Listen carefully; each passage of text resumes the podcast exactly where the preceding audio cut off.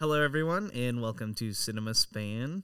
Uh, today, we are covering American Gangster, directed by Ridley Scott, yep. and Great Debaters, uh, directed by Denzel Washington. With me today, I've got Jay uh, from The Loft again. Yep, and matter of fact, we're in The Loft. We got Tiny in the cut right here. We got Coda over here off camera. I'm sure she's going to be making some noise potentially that Louie's going to be stressfully editing fairly soon. It'll totally be no worries. We we we have the we have the levels set. The levels have been set. But nice to see you all again.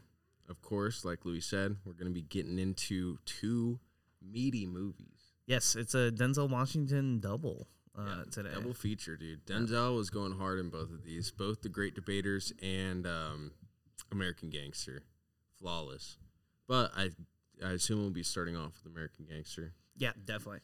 Um, American Gangster is uh, basically about Frank Lucas, who was a uh, a, a real like crime figure, a um, real life, uh, a real life Godfather, yeah, Black Godfather, absolutely, I would say. Yeah. Came after like the Italian mob and, uh, and basically, but uh, he was able to stir up.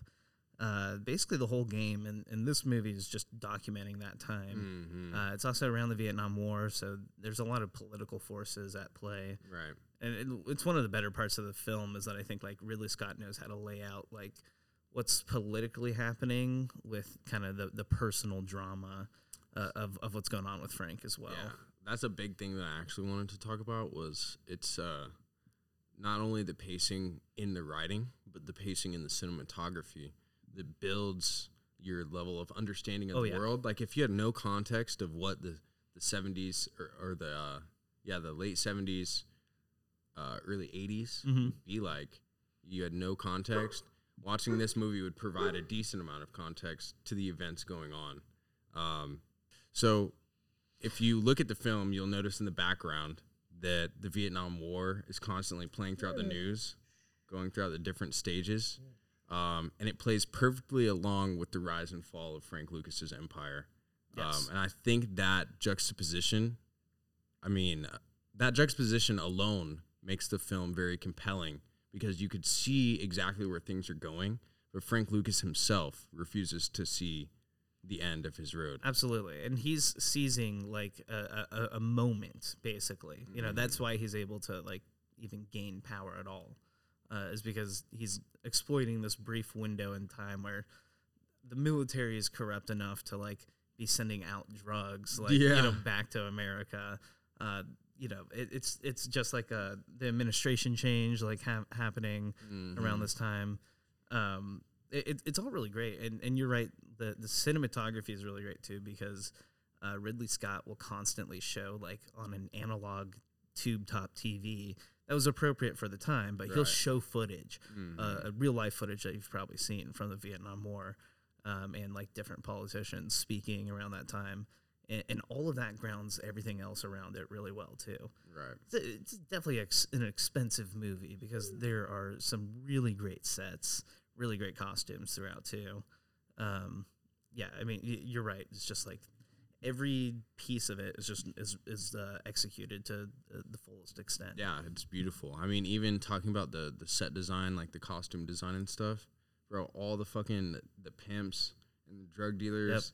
Yep. I mean, that's what I loved about Frank Lucas's character was his number one thing was you can't be too loud because that makes you the weakest one. Right, and just you're stay the, quiet. You're the first person that someone's gonna go. You see, I mean, I'll, I just say this for the context of the movie, but you see a nigga, and then you see him wearing very nice things. Yep. In that time, you're you're one of two things, a drug dealer or a pimp, most of the time. Outside of the successful businessmen that existed in Harlem during, like, the Black Wall Street Renaissance, uh, a lot of, unfortunately, a lot of the profits made in that area were primarily from drug trafficking. Mm-hmm. Um, but, of course, that... is another thing that I noticed about the movie and about that period in time was that this was allowed to happen. Like this was, this was not something exactly. that people in higher positions of the government or the law didn't know about, but the problem was, was that it was making certain people money personally. And they, they were in on it. They could profit off of it, which when I seen Richard Nixon in the film giving his speech uh, about the war on drugs, um, it kind of made me chuckle because you can critically wound a community uh, by making few, a few people wildly rich, and you give them the keys to destroy their own community. Oh, yeah. Every ten times out of ten, they're going to do it, whether they're self-aware or not. It doesn't well, matter. And, and, you know, there's differences like crack, cocaine, you know, being er, crack being different than cocaine, mm-hmm, right? As far as like mm-hmm. the, the the drugs that are scheduled right. and like what they were putting into like communities at, at different points, like mm-hmm. it, it was all specifically targeted. Like you are right, it's so fucked. Yeah, and um, I mean it's it's the those three. I think that at the end they say like it's uh seventy-five percent of the narcotics yeah. police force. Unfucking believable, it. bro. Um, but it makes sense because like at a certain point, you know, if, if you weren't in on it, you weren't taking bribes. Yeah, like you're a leper. No one wanted to be around you. Yeah. Right. Um, so it, it, it tracks that, like, it could get that bad.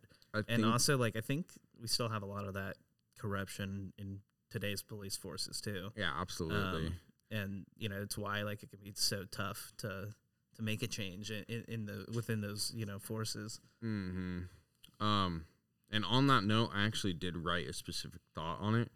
I was thinking the delivery of the drug crisis is super accurate and ironic, considering Nixon is making drug empires while weakening the black community. Effectively, what I was just saying beforehand, just a moment ago. Mm-hmm. But the irony is that, like, Frank Lucas himself, I, I can't say for certain that he was not, like, aware uh, that he was destroying his own community, but you, there's specific scenes where he's wa- he's watching his own streets and, like, a little goatee and a fake afro. Yep. And, like, everyone's all fucking tweaked out. Everyone's all strung out and shit. Well, like, they, everybody. That's that's the beauty of this is that, like, they don't let him off the hook. Mm-hmm. Like, they consistently keep that in frame. Like, there, there's a, there's a I think, a Thanksgiving or a, a Christmas, like, montage. Um, and it shows, like, Frank at home with his family. Yeah. And then the montage ends with, like, a bunch of people overdosing and like babies crying and yeah. stuff. And it's like, th- this is the real weight of like what he is doing. You know, mm-hmm. even if he looks cool and composed, that's, that's not like what, what is, you know, actually really going, going on. on. Yeah. Right. That's just the surface. And, and yeah, it's, it's awesome too, because like, yeah, he does keep the, he, he does keep a low profile for most of the film, but um, like the one time he kind of goes out in a fur coat to like the Muhammad Ali fight. He knew he shouldn't. He knew he shouldn't have. But it was like a fifty thousand dollars yeah, fur coat that yeah. his wife Ava buys for him, and like he, he it's like it's he just you see it. He's like, all right, screw it. Like yep. this one time, I'm gonna go in. But and it's uh, that, for, it's for what a moment, does him in. For a moment there, when I was watching that scene, I was like, oh, she's like saying, I'm like, look under the, the coat. I'm the gift. So I was like, okay. I was like, all right, so. But then I was like, oh, shit. She's like, it looks nice, right? While covering herself. And I was like, oh, no. I was like, this is it, dude. Yep. I was like, you don't you don't want to be the loudest in the room because then you were the weakest. And that's it. But, but being- that that's that's a beautiful, like, structural piece of, of screenwriting, right? Mm. Like, he lays out his own rules mm. and then breaks Proceeds it, right? Break like, that's, right. yeah. I mean, um, that's kind of the, the dismantling of the empire itself is these rules are broken again and again and again, uh, whether it be with the cousin who shot the detect corrupt detective mm-hmm. who came to the event or the brother who, when they got pulled over by N Y P D or the special units with Trupo, yeah. and he's like, it's in the car. And he goes, it's fine, man. And then proceeds to slam his head against the window and fucking whoop his ass. Bro. Frank Lucas is a quiet storm. There's scenes in that where I was just like, out my mouth was just ajar, and I was like, "Is he? Is Dude. he gonna stop?" Well, I mean, the film starts with Frank. It, there, there's no context at all. It mm. just opens with Frank Lucas in front of a guy, and then he lights him on fire. Yeah, and then he pulls a gun out and shoots him like three times in the head. Like, it, it's, it's an incredible oh, God. Uh, opening image, but yeah. like. Yeah, he is a brutal ass guy. Yeah, he's real deal, dude. Um, yeah, and like you know, so so pretty quickly the the whole the movie does chart like most of his rise because, um, basically he's the driver for uh, for Buddy Johnson, Bump, Bumpy Johnson, yeah, Bumpy, yeah. Uh, who was like the old mob boss of this area. Yeah. Um, I'm curious about him too because he. Uh, okay, this is funny as fuck, but at first I thought it was Ray Liotta. in blackface. I swear to God. Why, why would that be the story? Dude, what do you mean? Dude, it was early two thousands. I was like, I was looking for a second. I was like, is that Ray Liotta? Because he's they made his character, like, obviously African-American. But, like, they made him they made him talk like it, this. And he was like, I can't find the heart in anything. It's, you can't find it, a way it, to stab it's it. It's still not acceptable in oh seven, I think, to do blackface. Dude, I think, I think, when I think did fucking when point. did Tropic Thunder come out with Robert Downey Jr. doing oh eight, a oh eight? But that's a different. Yeah, it's that, a, that's it's, a parody. It's super meta. Yeah, like it's, it's it's it's deconstructed within the text I, of it. I, it's like It's So Sunny in Philadelphia. Yeah. Like like theirs is also like they, they tell you it's bad yeah. in the text of it. I mean, to be You're frank, supposed to be laughing at it. It's not. Um, I would used be in a hurtful way. I'd be super cool with Ray Liotta if that was actually Ray Liotta. I, I mean, if someone was gonna pull it off, it would be him. You, it, this it, okay, fair enough. It'd just be Ray Liotta in a in a, in a Ridley Scott movie from the thousands. and everyone, and like he just slipped it in. Like everyone was like, "Wait, did that just happen?" Yeah, because like he, but then he has a, an extensive cast of other people in the movie too. Yeah. So you're like, "Oh, that's fine, I guess." Like you know, Ray, the Denzel is cool with it, right? That's all they needed to greenlight. It was like exactly. They go, "Hey, hey, Denzel, right?" So we were thinking for, for Bumpy Johnson, uh, we want to get Ray Liotta. Okay, I know he wasn't, Ray Liotta's not black, right? But, but the Goodfellas thing. Dude, we can make him look that way. Everyone in this movie looks weird. Speaking of that, it's what what was up with black people having straight hair and shit? Like fucking pompadours. I seen bro with the Uncle Charlie. He has the mustache and he yep. has a like a perm and or a straightened perm, and I was like, bro, what? In the actual fuck, it's definitely a case of every person needing to have like a distinct style where you're like, yeah, you know, they all might just be rocking the same haircut. Uh, yeah, you know, like, yeah, I can kind of see that. Um, yeah, I, I was gonna say that there's there's something that's set up in the beginning that's that's really good, uh, with, with Bumpy Johnson where he's Bumpy's basically like the old school way of of uh. you know, how things were being ran. Mm-hmm. And he's lamenting about the loss of the middleman. He's like, all these guys going straight yeah, to the supplier. He, he goes, well, what, what happened to competition? It's supposed to be fair. Now you just cut out the middleman and nothing matters anymore. What about him? And I, he also, but he led into the, uh, yeah. the allude, the, he alluded to how everything lost its, its heart. You can no longer right. find the source of what things are while he was in a, super fucking discount store in straight his, up and, in and his then he words. Dies in there like it's yeah. like like he's just all, super he's a, he literally dies because he it seems like he, he loses his will to like keep living yeah the whole like, time he's like he's like consumerism has gotten me yeah the whole time oh. uh Denzel is like, yo man, you good? And he's like, yeah my but my heart it starts going oh you're like, dude, dog's it's, having it's the, a, it's a d- very movie dog day. Is having the calmest heart attack I've ever seen. That's it. Don't even call me an ambulance. Yeah, I'm done. Hey, I'm done. Consumerism got me. The Kmart got me, man. Fuck, yeah. He was. But, I think he was sixty, uh, sixty-two or sixty-six but, years but old. But, like, that, that first scene sets everything up that mm-hmm. you need here, where it's like, okay, Denzel was, like, this guy's right-hand man, um, and, and he was listening to him, right? Like, the, the two things that he does is cut out the middleman, and you know, go straight to the source mm-hmm. because everything he knows is being cut, you know, and and that's what allows him to sell, as they say in the movie, his stuff for twice as uh, cheap, cheap as everyone else, but, it's but it has twice, twice it's potent. twice as potent, yep. you know, um, because he's cutting it himself now. Well, it's when they like when they uh, when Russell Crowe's character Detective Richie, when he managed to get. Uh, Oh, he managed to get a sample of the blue magic, yep. and the chemist was like, he was like, usually the shit on the street, five, ten, twenty percent, it shows like it's this putrid brown type from the acid yeah. test. He goes to the other thing, he's like, this is a shit for the white people who are scared to shoot it in the fucking nice neighborhoods. This is some crazy shit, which shout out to Pulp Fiction because it was the same in the scene when uh, John Travolta went over. Except it was heroin, I believe. Oh, yeah? And he was like, this isn't that N-word shit. This is the shit that white people get. And I was like, oh, my God. So black people really couldn't have shit. We couldn't even have nice drugs, man, until Frank Lucas. Frank Lucas, man. Man of the people. Hey, cut out the middleman, dude. straight to the source, which that was, I mean, as much as it's uh, a big negative, dr- the drug crisis at that time was not a joke.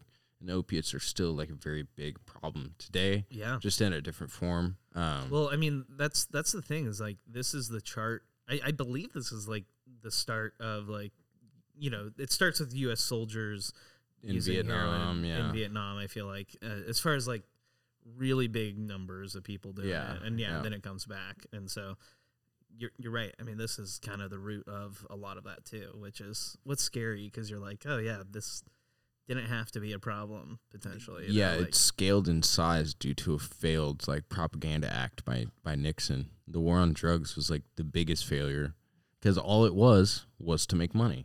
Mm-hmm. It wasn't actually, you can't, it's like what Frank Lucas said at the end of the movie. You take me off these streets, you think anything is going to change? No, and it hasn't. And that's evident today.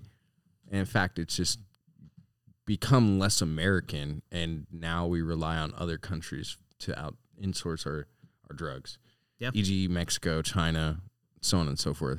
Obviously, that's how it was I, before, I mean, but in a different capacity. It It is crazy, though, because, like, you know, they, they definitely don't paint the importing of these drugs as an easy thing to pull off, mm-hmm. right? I mean, the only reason they're able to fly it in is because, like, w- without it being checked is because they're using military planes, right. you know, that have different clearances.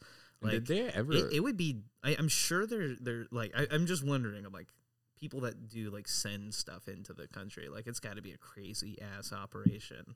Yeah, a thousand um, percent. I mean, even even today in the military, it's a lot of um, like um, Mexican gangs that go into the military in order to go to the Middle East and act as these kind of couriers of oh, sorts. Oh, I see.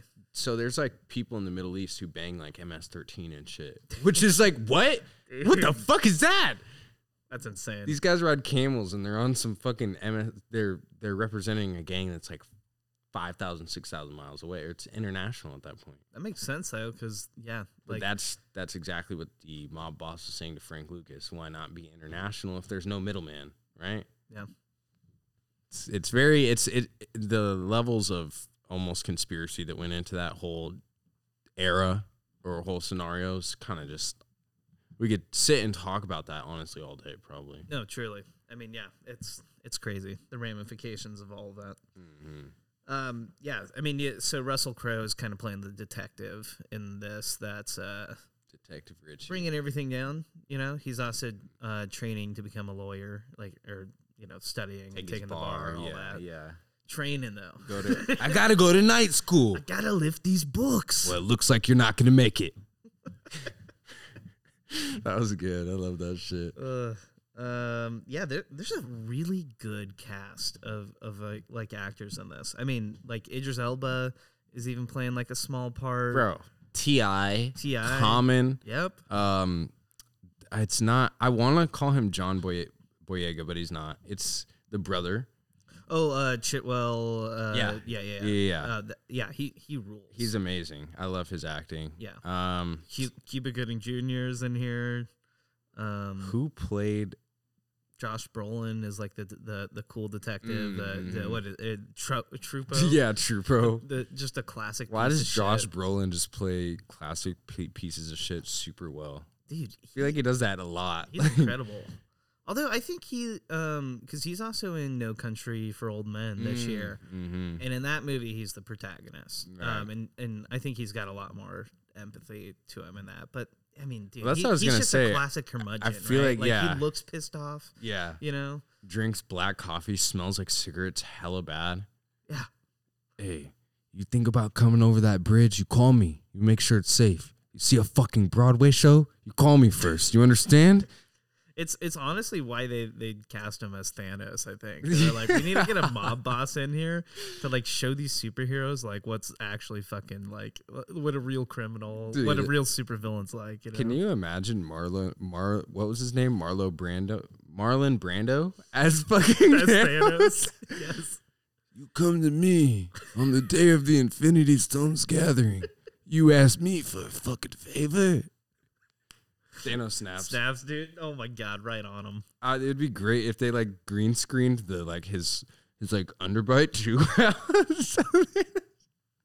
I'm they, sorry. They, no, they green screen the cotton balls in his mouth. Yeah. yeah. See him poking so out. Good. So fucking good. Um, Dude, he would he would fuck with, with the M C U, actually. He would fuck with the theater of it, I think. You know that he didn't, like, actually learn any of his lines ever? Straight up. Yeah. Dude, actually, he would really fuck with the new Hollywood model. Like, you know, Johnny Depp, like, on the last, like, Pirates film. Yeah. Like, he would show up drunk on set, allegedly. uh, and then, like, he would he would have, like, an earpiece, in, in, and uh, they would just feed him lines. Really? And he would just say them. Like, that. You're right, because he wouldn't learn them. You That's know? Fucking awesome. Um, That's and, beautiful. And Marlon Brando, you know, he had to do it analog. Like he, they, he would, he had someone tape lines on their body in a, in in a shot in The Godfather. Holy like you, you only see the dude's back, and then Marlon is like reading. He's off like twenty five percent in the frame, and then yeah. Marlon Brando's like right there. It's so funny. That's so fucked up, yeah. man. But hey, I I honestly, like, as much as that would be a nightmare to work with as a writer, like, you have no idea. I'd probably start pulling out my hair. I'd be like, dude, just fucking read it.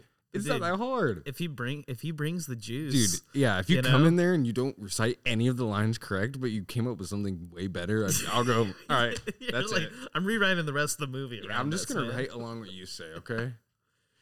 Oh, man. Good shit, just thank dude. him for showing up. Hey, thanks. So glad to have you. You're here. Done for today, man. Go ahead. You're a legend. Just get out of here. Take it easy. Marlon Brando should should uh, should do long form improv. You know, like down at U C B or something. That like would be that would be pretty sick. I could see him being hella sweaty and doing like a long like a long winded one kind of. Oh, yeah. Hella spaced out, like a five keeps... minute monologue, yeah, like about like like uh, screwdrivers or something. Like, but the audience is captivated. A lot of people think a screwdriver is a tool. Me? I think it's a weapon of war. There's like, there's like eight other improvisers behind him, but they're all too terrified to come in. he He's, usually just like waves someone on he when he sets, wants someone. He sets the tone, and it's fucking that's that, dude. No one can come up after that guy. It's true, truly. Um. Okay, so... Another thing I actually wanted to touch on, since we were talking about the diverse and interesting cast. Yeah. Um, T I's character wanted T I's character apparently could throw a ninety-five mile per hour fastball. I don't know. they, they didn't give any context to whether he played college ball or anything, but Frank Lucas said, "Oh yeah, cool. I'll have you meet up with the Yankees." dude, dude, dude, dude proceeds to go. He proceeds to go. Man, I don't. T I literally his acting range is. T I, T I Yeah. There's no, like, outside of the character of T I that he plays, and he goes, man, I don't even want to play ball no more, Uncle Frank. I want to be like you, man. And that's yeah. when I was like, dude. I was like, oh, here's I, the foreshadowing. God damn it, T I doesn't exactly sell it that well, but, you dude, know. Dude, he sounds like he's from two thousand five Atlanta. Like, he doesn't sound like he's from, it doesn't sound like he's from North Carolina in, like, nineteen seventy, nineteen eighty, which is okay. It's not that, uh... It's not that I really expected anything out of him. I think why a lot of directors like him uh, was, well, not like him, but use him was because A, it was really popular to use. Oh, yeah. Wanted, like, rappers who were aspiring to be actors. Dude, yeah, R- R Z A's in this, too. That's why Common was in uh, a lot of fucking early two thousands movies. A lot of, like... Um, Dude, it was a moment. Black movies and shit like that, but... But also, like, you know, this does what, you know, Norbit... wasn't able to do well, right? Like Norbit had a great cast of of like black talent, you know, mm. and like didn't utilize it at all. And like these these are all like names you know, mm-hmm. you know, but like everyone like kind of nails their little their little moment pretty well, right? And and like there are a lot of uh, you know good memorable performances in this too. No, thousand percent, and that's what I was gonna say about why um, using raw charisma and like an idea of a, a person who already plays a character in real life. Is a really good actor to use in certain um, positions or certain characters. Uh-huh. Because, like I said, you'd think it sounds like a bad thing when I said, oh, T I just came in this bitch acting like T I. But really, it's like you like, that's why you like it, right? right that's right. why you're like, dude, good old T I, dude, right? And honestly, man, like uh, Ridley Scott, like he just had this movie, The Last Duel, come out like last year, mm. and uh, it's got Matt Damon, Ben Affleck, um, it, like and and like Ben Affleck plays like like he kind of throws out the the uh, the It, it's like an old movie, like a seventeenth century thing. Oh, gotcha. And like he he kind of throws that away a little bit and just kind of acts kind of modern in some parts, and it's really funny when he does it, yeah, you know, because yeah. like the rest of it is pretty period accurate, but like his shit just is, is a little uh, campy and a little hammy in a fun mm. way. And it's like, you're right. Like, you can do it, you know, like, also, it, it's a fucking movie. Like, this is based on true events. Like, we know this is not how it actually Yeah, it's down. not a documentary. You know? It's a, a biopic film, I yeah. suppose you could say, pretty much. I mean, le- I, even less of a, a, less than that. But, yeah, just, mm. like, inspired by it. You know, it's just more about the moment. Like, there, there's some artistic liberties taken with the story and it, the timeline of things, let's say, right? Right. But it draws this really interesting parallel that mm-hmm. makes you think about the different forces at play, right? Right. Um, like, I don't think the the Richie Roberts character, like, he, I don't think he was actually, like, divorced or, or anything like that. Yeah, they just had to give um, him the standard Newark police or Jersey police background. Like, of course. I'm fucking hella strippers and informants and shit. My wife hates me. And, and I really like his stuff, but also, like, I would, I, I don't know if I... needed the the, the I, I, I guess it, it, it paints him as more empathetic, but um I don't mm, know if you need it, all the the it the, gives him his, the, the his bad dad stuff. Yeah, it, it just gives him his necessary character growth because the character started conflicted and he's and yeah. he's like he has a troubled past. Yeah, and when they're in the courtroom and he goes, you know, I'm sorry that I didn't take the money, and she goes, you yeah. think that it's about the money? It's not. Whether you took the money or not is not the point. The point is you should have been honest. And me being honest, you should have t- taken the money because everyone, that's where she's a little like she, you can tell that her character is very rooted in the fact that he lies versus like what he thinks to be the issue. Right. And that's what's very fascinating about, uh, honestly, about, I think about relationships is that you could have such a large misunderstanding of someone else's perception of you.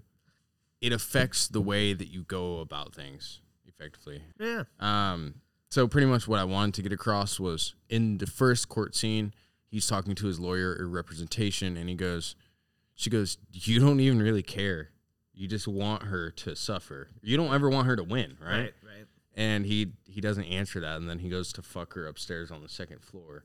Um, but that's, I think, why it was, I wouldn't say necessary, but I think that it was well, it was within well taste, because he got that character growth alongside his real, uh, outside of the character that he thinks that he is. Right. Which is a, I'm a good cop, right? But being a good cop entails well, being a good person yeah, as well. It, it, and you're right. It also sets him on the story. Like, like he needs uh, redemption, right? Because he, he does have a troubled past. And so that that's why he's working so hard at, at this one case, right? Um, so... You know, it's a it's a pretty like open and standard like story, you know. Mm-hmm. Um, but you know, I, I I really love Russell Crowe. I think yeah, Russell like, Crowe. Paul, I forgot how much I liked Russell Crowe until I seen that shit yesterday. Or, yeah, last night when I rewatched it, I was like, dude, he's fucking crazy. You kinda, guy's got good ass range on him. You kind of see him in this pocket in The Nice Guys, um, which is a Shane Black movie where where he's playing a detective. Him and Ryan Gosling. Like, yeah, yeah, okay, yeah. okay. For some reason. I always, whenever I think about that movie, I thought it was a um, Big Lebowski guy. Uh, oh, the Coen brothers, or do you mean Jeff Bridges? The uh, fuck, who is it?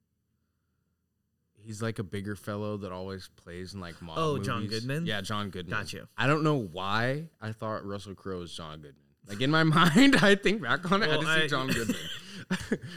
Yeah, late era or recent Russell Crowe is definitely a bigger guy. I don't know why, um, but, but fuck. You know, yeah. he, he's really funny in The Nice Guys. Yeah. I mean, it's it's it's it's, it's more it's of a pretty riff much, on this type of character. That's what like, I was about to say. It's pretty much he's yeah. playing the same character, just in a different but, like but scenario. Ju- well, just the, the absurd version of this. Yeah, right? exactly. The, yeah, the, the the the very sad and pathetic version of this guy. Like, mm-hmm. yeah. I one of my favorite scenes was. Uh, He goes, in, oh, yeah. in life, you're either, in this life, you're either somebody or you're nobody. And he goes, oh, hold on. Gets up. Everyone's like, what the fuck's going on? I was like, what the fuck's going on? And he sees... Uh, it's uh, Frank Lucas that, that's yeah, doing this. Yeah, Frank yeah. Lucas, and he sees and he, Idris Elba's character. He's just gotten like a ba- basically like a bunch of his uh, of his family yeah, members and yeah. he's trying to bring into the gang. Yeah, and they're like, in the it, diner in that he always goes to. Yeah. He brings the jar, and he goes up to Idris Elba, and he goes, twenty percent. He goes, oh, really? This is how we're going to do it, huh, Frank? Really? He goes, well, you owe me my money, man. He goes, you ain't getting shit. Dude, before he even finishes, Denzel Washington pulls out the gun. He goes, oh, what are you about to do, Frank? Shoot me in front of all these people? Doesn't even get to finish what he's saying there. Fucking no hesitation. Denzel fucking ices his Caps ass. Him, bro. Yeah, ices his ass right fucking there. Puts the tip jar right beside his head. He goes, and that's twenty percent, motherfucker. Then goes back into the diner and goes, now what was I saying? Bro. Oh, my God. That was hard. That it's, was, like, the it's, coldest it's scene. It's definitely one of the moments where, like, Denzel first demonstrates, like, I'm the new boss in town. Because, mm-hmm. like, yeah, Idris Elba was, like, pushing back against him at the funeral yeah, early on. Yeah, as soon as the guy died. And then, um, yeah, he's also, like, he, he basically is trying to, like, reclaim territory right, in, yeah. in the power scr- scramble here. Mm-hmm. Um, But it, it, it rules. I mean, yeah. Well, another it's thing it's also great now because, like, Idris Elba, like, wasn't a big actor at this time. Yeah. He he was, like, you know, uh, like, get in there. Yeah, yeah, yeah. He was cooking. Yeah. Uh, but, like, now you see it, and, and like, I mean, the, the, the death is just so shocking because it feels like a disposal of a character that, like, you thought was going to be, like, a bigger conflict or something. Mm-hmm. Um, but, yeah, perfect demonstration of power. Yeah, it was fucking beautiful. Especially what's crazy about it is is that ain't nobody saying shit. Nobody's saying shit. That's why he he could do it. He can do that. Anybody oh, yeah. in Harlem will can be killed by Frank Lucas, and no one would do anything or um, tell anybody.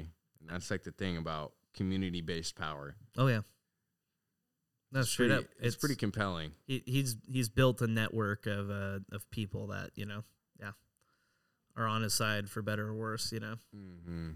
I mean, it's it's interesting because it's like it's that same network that leads to his downfall, you know, um, because he starts letting like the Italian mob into the network, and then suddenly like the cops that were like dirty with the with the mobsters like come and follow him, and so it's like it worked when his fam- when he knew everyone in his family, but he he scaled up too big and you know started relying on some people he shouldn't have, you know. Well, yeah, I mean. Especially when he was the one selling kilos to the Italians. That's when shit got spicy. Yeah.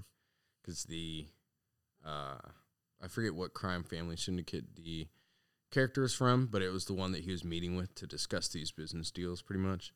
And he was claiming himself to be a Renaissance man uh, in the context of, oh, I'm going to let a, f- a Negro ha- be the boss pretty much. Right. Which he was bold-faced lying, because I'm pretty sure all those Italian crime families lined up to snitch on him in the end of the film.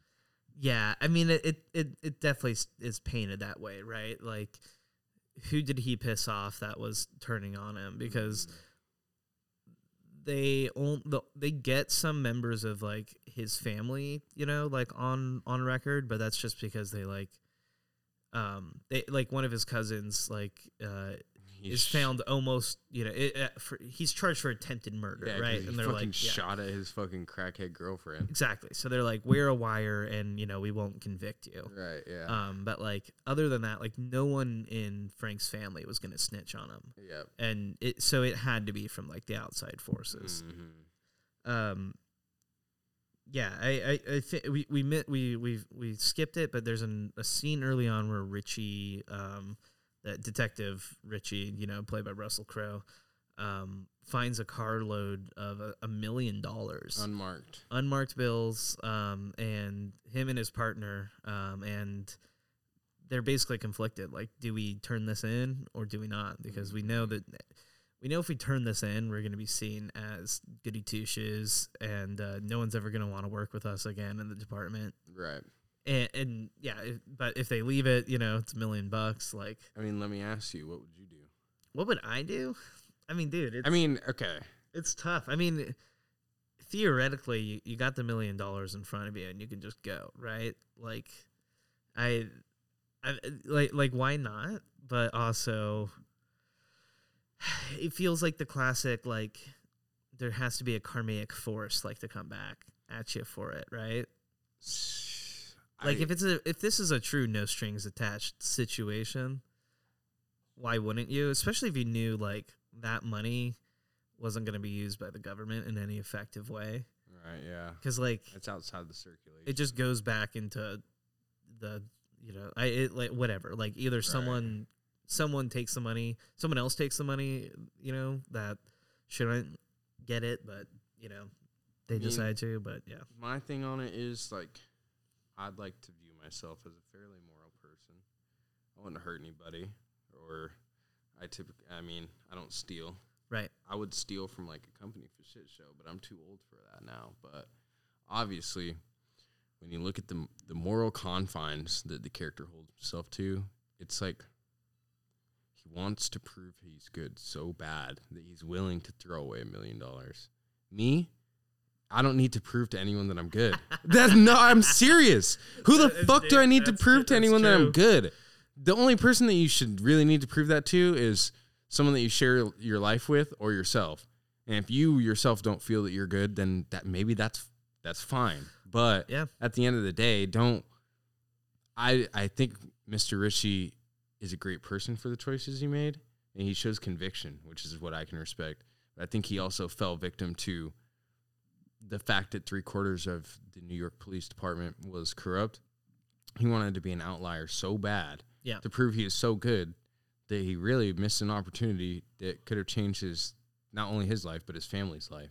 Yeah. I mean, it's theoretically the best bribe in the world, right? Mm. Someone says, here's a million dollars and just walk away, you know? Yeah. And, and, and like this probably didn't happen to him, right? Yeah. like, like, but they're demonstrating, like, this dude is not going to break. Yeah. You know, doesn't matter who tries to bribe him. Uh, doesn't matter what dirty cops he runs into. Mm-hmm. He's going to find a way to push back. Yep. And, I, I mean, again, I respect the conviction. Just not the, just not the choices I would have made, per se. But at least I think that's the, when you ask yourself these questions, that's the importance of knowing. Is uh, not only a measure of self-awareness, but a measure of, like, truthfulness to yourself. That's what's important, I suppose. Dude, Koda loves being on set today, dude. We'll just do that. Sweet little thing. I, yeah, that's like that. Dude, I mean, I, I truly, like, through so much of this, I was so impressed by, like, how beautiful the, the street shots looked. Mm-hmm. They clearly shot this on film. Um, because it's got, like, a really great film grain yeah. um, on, on top of all of it. There's a couple scenes with the George Washington Bridge in it, and it looks fucking crazy.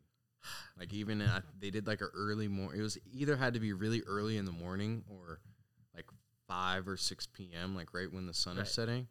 Because there's just, like, a cotton, almost a amberish cotton candy sky, and then the yep. buildings, and then yep. the George Washington Bridge, and it's soft yep. shot, and I'm like, oh man, that's fucking wonderful. And that, yeah, there's there's there's such like cinematic movement to to all um it, it, cinematic movement and speed to all the shots too. Like, I mean, they're they're all beautiful, and like you could linger there, but like it feels like they just move. Um, but yeah, it, it's insane. They must have done so much set decoration on some of those exterior buildings. Oh, a thousand percent. Um, because like this is like. It, This is in the era where, like, you can do a couple of the, you know, like, replace the skyline behind you and stuff like that with mm-hmm. digital effects. But, like, they weren't relying on that type of stuff yeah, too no much. Um, C G I shit. Yeah, th- this yet. is still, like, a bit in the, the yeah era of doing it practical if you can. Mm-hmm. Um, yeah, I, I was going to say, um, there's a scene where uh, Richie goes to save his partner. Um, basically his partner calls him in and it's mm. like, oh dude, mm-hmm. I fucked up. I fucked up. Like mm-hmm. I, I, I shot a guy. Like I, you know, there's a, there's a bunch of people outside. I need you to help me. Um, and, and Richie shows up. He, he's not able to get any backup. Um, and he's able to get inside. He gets through the crowd. Um, and there's some paramedics in there and the, the dude's definitely dead. Um, but, um, ba- basically, um, R- Richie concocts a plan, which is to like, you know, clean the dude up, bandage him, and put him, you know, like like in, in the gurney, mm-hmm. um, and just wheel him out and act like they're taking to him to the hospital. Right. Um, which is one of those, like, it, it's a really great write yourself into a corner and then, like, figure out a, a clever way to get out of it. Mm-hmm. uh, moments. Um, uh, but r- quickly after, we see that, like, R- Richie is, like, you know, confronting his partner. He's like, what were you doing in there? Yeah, checks his arms. Yeah. Make sure he's not on the smack, which he clearly is. Guy's fucking oh, yeah. high out of his ass. Oh, yeah. And, and like, you know, he, he clearly robbed him and then and then shot him. And it's like, yeah, he he essentially is like, I, I'm going to have to turn you in. Mm-hmm. Um, and But his partner just... Uh, jumps out the fucking ambulance, dude. Jumps out, man. Fucking runs. And is dead, like, within the next... What, a day or yeah, couple well, days? Because what happens, I think, is that he gets blue magic. Yeah, and overdoses. And he O Ds on yeah. it. And um and, and that's what also triggers Richie into, like, what is this stuff? You know, because it's in his pocket. I gotta I gotta track this down.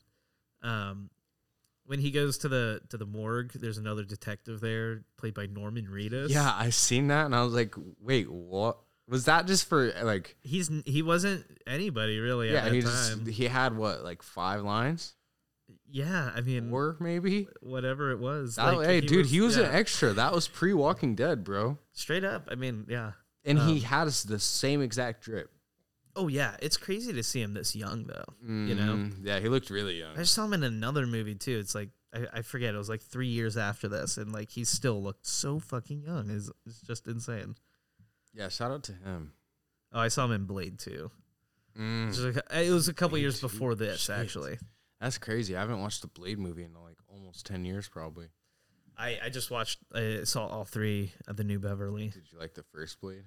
The first one was great. Um, I really love that opening scene in the club when, like, they're, they're, it's a it's a bunch of vampires in the club. oh, um, yeah. And then they, like, squirt blood from the ceiling yeah, on them. Everyone's going, yeah. yeah. And then Blade yeah. shows up and everyone's like, fuck. And then he just, like, tears through him. I'm here for tax evasion, nigga. Then pulls out his blade and proceeds to kill hella vampires. Yep.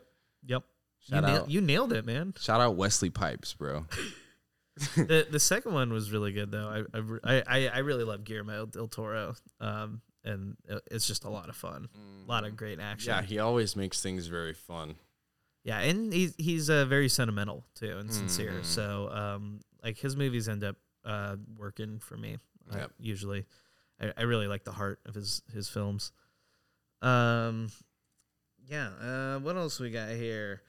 Uh, you know, Frank starts like seeing success in his uh.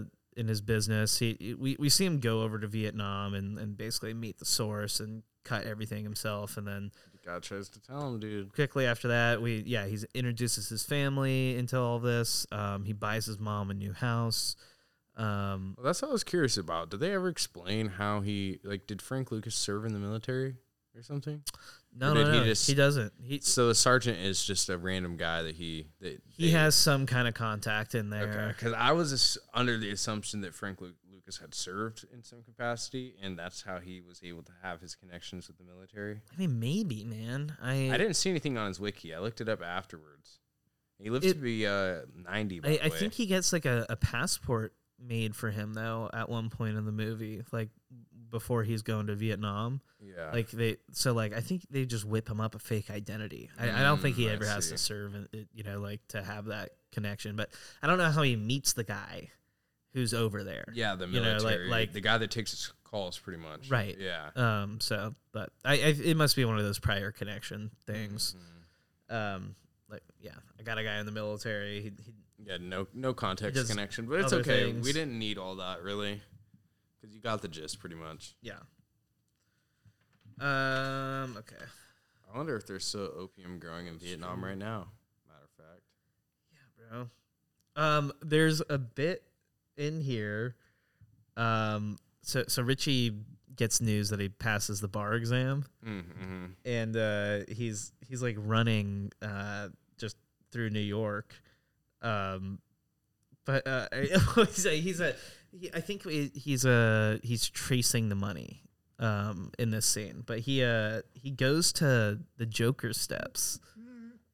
Does he? Yeah. What? Dude, they they show the steps from Joker in I this film. I didn't fucking catch that. That's crazy. They've been in a million films. Really? Yeah, that that like but nobody's used it that way. It, exactly. Joaquin Phoenix dance style. That shit was uh, really good. Uh, don't know, man. That shit was so good. Uh-uh. What? That shit is not great. What do you mean? That shit is not good. Dude, Louie, you're going to piss now. I'm pissed off. What the fuck do you mean that wasn't good, dude? How are you going to sit there and tell me fucking dude, dude, dude, dude? Bro, that's just hitting hard, homie. Joaquin Phoenix may not have rhythm, but he committed to that so hard. Oh, man. He he gave a good performance, uh, but but that movie is not good. That's not a good needle drop either. My Dude, oh, did you just say the whole movie is not good? Yeah, yeah. What? We, we Jay, we don't need to get into Dude, it. I, we're, I, um, dude, we're going to turn off the camera. We're going to start yelling at each other. It's it's very, uh, I, I think it's very reductive in its uh, depiction of mental illness. Um, and, it, you know, like the fact that they make it so broad in general, um Yeah, I, and then also, um, yeah, it, again, Joaquin gives a great performance, good score, mm. looks great, um, but, like, the script is, like, such a misfire. And, like, to me, I really love The King of Comedy and Taxi Driver. I would just rather watch those movies. I think it's it's not a really great riff on, on them. I kind of feel um, that, actually. But it's it's I, I, I get why a lot of people who haven't seen a lot of movies love it. Um, I think there's a reason why it made a billion dollars. You know, this guy's trying to tell me I don't know movies. I'm not. I'm not. I'm not saying that. Right? I'm just saying, uh, J- Joker's not for me. Um, yeah. Yeah, let's not get into that because I'm. I had. A, I had like a clap back, and it was a whole fucking thing. And you know what? I mean, man, defend it. Defend it. Get my shit off. I mean, I just think, mm, what you said about the uh, the dulling down or the dumbing down of mental uh, health awareness. I can see that point. I can't devil's advocate that one because, yeah, like, for sure, I kind of see that. It, it's um, just very, like, but I, welfare, I, like, you know, they're like, oh, he's, he's, you know, this is why he's bad. It's because his mom is, like, a, you know, like, was, like, repainting reality for him and, like, yeah. gaslighting him. And he's off of his meds. And he was born with this. And that, like, you're just, like, uh, like, I get it. The idea is it's all co- compounding or maybe you're not aware of like where any one of these like wh- which one of these things is what made him the Joker, mm-hmm. but like it it feel I, I would rather just I, I like the, well, the other takes like Alan Moore. Don't you think that is, don't you think that this version of Joker is pretty much saying that the reason why Joker is the way he is is society made me the way I am? Um, well, there, which there, is there's, versus yeah. like the Dark Knight Joker where he's like. Do you see these guys? For sure. There's there's certainly like some incel stuff in there too, and like yeah, yeah soci- society. Th- that's the part of the society made me this way is like society said that I couldn't have the, the drugs I needed, you know, right, and like yeah. Um, I could see where society said that I can't have a, a fantasy relationship with this girl. Okay, I could see where the quip becomes fucking stupid. Like I get it, I feel that. I just think. Like, my only defense overall was just that I think this is a more humanized version of Joker, despite it being so muddled yeah, yeah. down with, like, I, the, the twenty twenty-two dude, recipe, right? I appreciate the artistic swing of it and actually, like... Yeah, that's I, what's and, fun about and, it to me. And also, like, you're right. It's probably... Well, there, uh, there, I don't know where it would fall in my, like, my M C U ranking, but mm-hmm. there's definitely Marvel movies below it. Yeah. Um, but there's Marvel movies above it too. And I mean, I won't.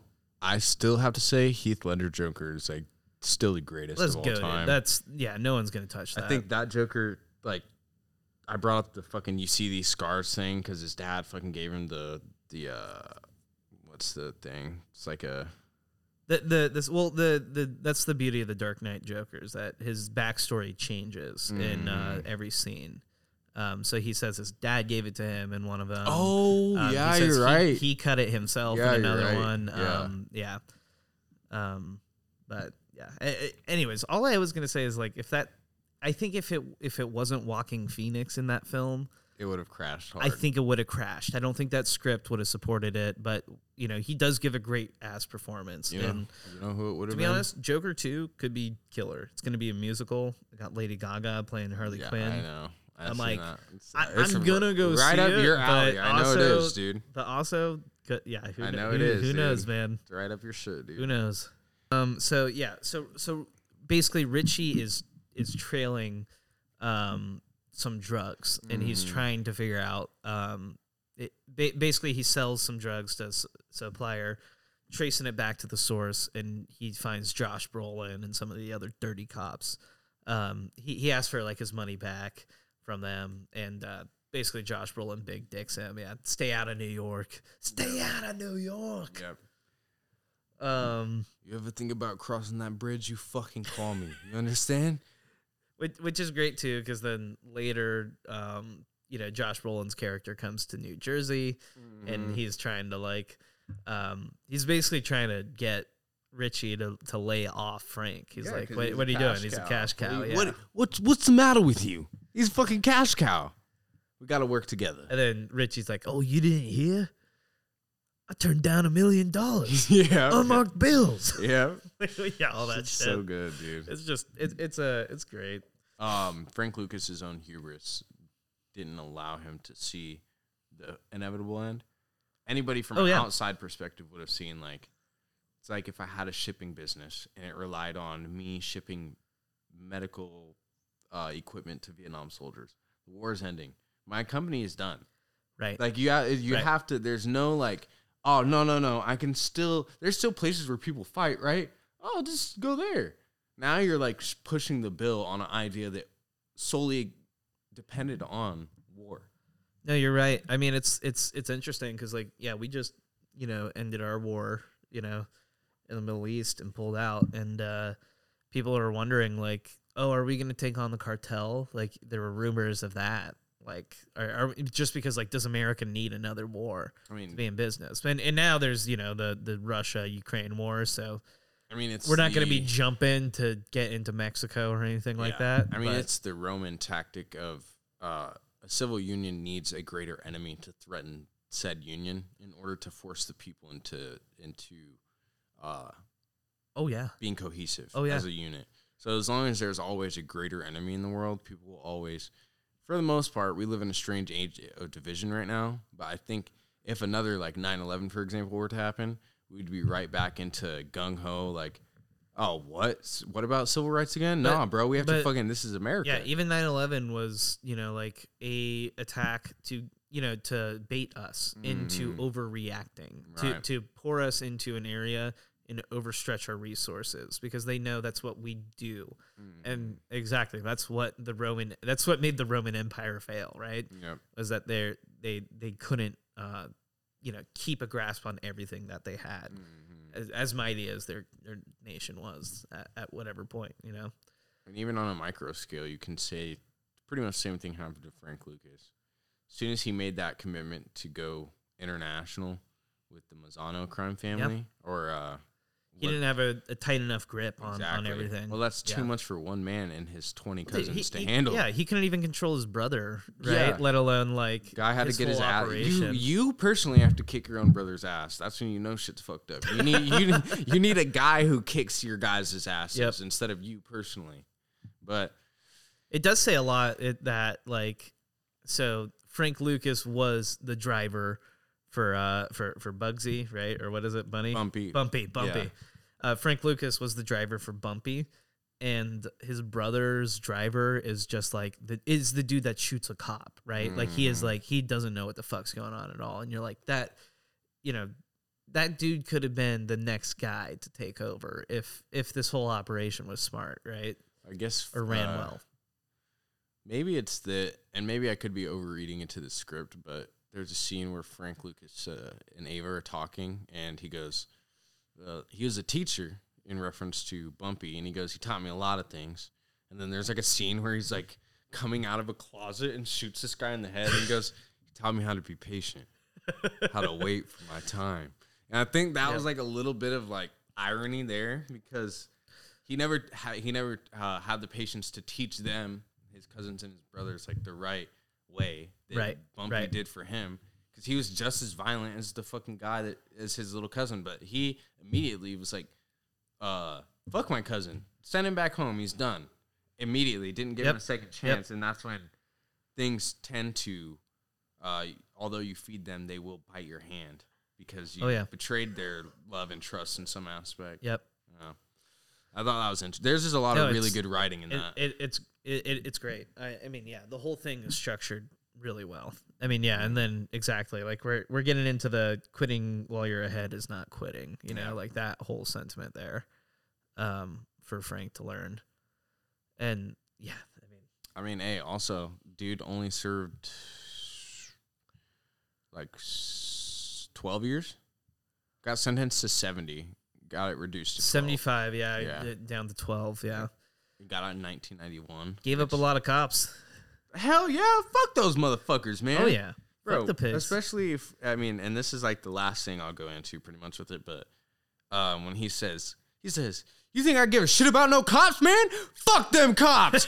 Kicks the, throws the coffee away. The coffee. Yeah. Well, that that scene is so good. Like we have to unpack it too, because like, oh yeah, the coffee. Like you know, they like he he hits the coffee, the one coffee, but then the second coffee becomes like a negotiation It's a mediation tool. tool. Right, yeah, where, exactly. where Russell Crowe like is like, okay, what can I do for you? And pushes it across there. And then Denzel's, what can you do for me? You know, like like that type of thing. Yeah. And, uh, I mean, the as short as that scene was, like the power in it was uh, beautiful because you get Frank's motivation it's, for, it's, yeah, it's perfect. for hating fucking police because they dragged out a twelve-year-old boy, tied him to a pole, and broke his teeth with a shotgun barrel and then yeah. shot him twice in the head. That would like... I was thinking about if that was me, dude. I'm me personally. Like, I might sound like a psychopath when I, it like reacting this way, but I'm for sure like killing cops at some point in my life. No, for real. What? I'm for sure taking one like one because like, dude, you can never see life the same after that. I was right. really trying to put no, myself I mean, in the and, and that's that's Frank's life. I mean, he exactly. That's what he came from. Like mm-hmm. he he's never gonna forget the the type of. you know, violence that was inflicted upon him and, and, and what the system did to him, right? Yeah, and like, hate, hate beget, begets more hate. Yeah. So the cycle is always fulfilling itself. Um, I was going to say, there's there's also a scene where um, basically they're, like, like Richie is uh, investigating the, the the helicopter that comes in with the drugs, the, the heroin from, from Vietnam. Mm-hmm. Um, or not the, the plane. Um, but, yeah, uh, There, there's a scene where like they get chewed out by like an official, um, and it's played by Roger Bart, who's just uh he's he's mo- mostly known uh, for like his theater acting. It's the, see he uh, I liked his performance. He was really he good. Said, he said he said shut the fuck up. He said, "You think that you could come in here and do whatever the fuck you think you want?" And then he tries to he goes oh but Frank Lucas he goes no he and I quote no N-word could achieve what the Italian mobs have achieved in the past one hundred years, yep. then proceeds to call him a K-word, which yep. I'm not going to say. But holy Dude, it's, shit. It's it's so great, though. Like, it's, it's, a, it's yeah, it, it's just perfectly distilled right there. Yeah. Um, yeah, just, just which, fucking awesome. Uh, and I think this is a decent juxtaposition because, like, you see in uh, Great Debaters, right? Right. The transition of white people, it's like when they go up north, they're Dude. like, All they're dressed up nice, they're all kind, they treat them like human beings. But then you get this, which is this is the same type of person. Like that is up. They represented the North progressionism. Yeah, this is the same uh, guy that's not only dropping an N bomb, but then a K bomb to a person. I'm not even sure if he knows if he's Jewish or not. He Straight just up, said, dude, "Get yeah, him out of my yeah. fucking face," and I he's, was like, oh. He's just like a bigot, but like also, yeah, he's he's he's he feels like he's a refined person. Like yeah. he doesn't even understand. He thinks he represents a, a progression, a renaissance of equality, right? Which in his mind, he still is out here saying N words and F words and all the, all sorts of up, bigoted yes, shit. Exactly, you know what I'm saying? Exactly. He, yeah, he would he would be a transphobe today. Bro, a thousand percent. If a black man married Actually, his just, daughter, he just keeps saying all the things he's saying right now. That's that's it, right? You know, I mean, yeah. Fifty years later, it's just. I bet you the, it I bet can be the same. Still discussion. alive, still saying the N word and shit. Oh yeah, damn N word. Saying it in his grave. Yeah, rolling in his grave, fucking saying the F word. Um. Yeah. I mean, we they basically yeah Richie and uh and Frank work together though to take out all the cops, and that's pretty much the end of the film. Which I thought um, was super satisfying. There, there's a uh, a great scene where you see Trupo. He he kills himself. Yep. Goes out uh, with his morning paper. Fucking blasts. His, I which mean, again, like, I was thinking like Ridley's about, not going to shoot this in a way that doesn't feel cinematic because You I know, loved he, the fucking... He shoots, he shoots himself, like, on the lawn chair. The and terrace. Then, yeah, on the terrace, and there's, like, a umbrella kind of cover above him, mm-hmm. and it's white, and then the entire thing's covered with blood. Like, the, it's it looks awesome. The maid, or the housekeeper is in there, but you can only see her shadow. Yeah, well, she's just vacuuming, vacuuming in the back. That's yeah. what I thought Great was foreground, so... foreground versus background. Mm-hmm. Yeah. That's fucking awesome. I love that shit. It's just dynamic scenes, you know? Yeah. Everything is staged. Everything is, is composed, and, like, even though that's only, like, a fifteen-second scene, like, um, it, it's just why this movie moves. Like, even though it's two and a half hours, it doesn't feel like two and a half hours. No, not at all. There's almost, a, like, a immediate pace increase when we go from um, Great Debaters to American Gangster. Yeah. Even though they're, they're nearly the same duration of time, Great Debaters felt so much more slow to me. And I think it's because I, ex- like, I was like, all right, well. They take their time, yeah, for sure. It's very linear. I mean, and it's very, two like, hours. It's yeah. it's even shorter, right? Yeah. yeah. I think Great Debaters is two hours, three minutes. But also, there's, there's no scene in Great Debaters where Denzel Washington pulls out a gun and shoots a guy in the face. Like, it's, like yeah, that, that'll, that'll, that'll, do, that'll put a little more energy into your step. In any any film, right? I think they still they uh actually, and this is I'll just say this now before I forget. I think both films made a very important representation and contrast of what happened to Black society. So we went from the uh, uh, Mister Tolson says the edu- education of the children of tomorrow is our most important job. Then you have characters like um, Farmer Senior, mm-hmm. who speaks six languages, went to he's a college professor, works at a college, and is also a Negro, which is like ground groundbreaking. These are the things that we used to want as as a community, as a whole. We wanted to be more progressive. Now, when you look at it, a lot of that shit is discounted by, um, all that matters is now niggas getting money. Nobody wants to be smart. I mean, and I'm not like I don't I don't want to like say this as a whole, but I feel like it's necessary.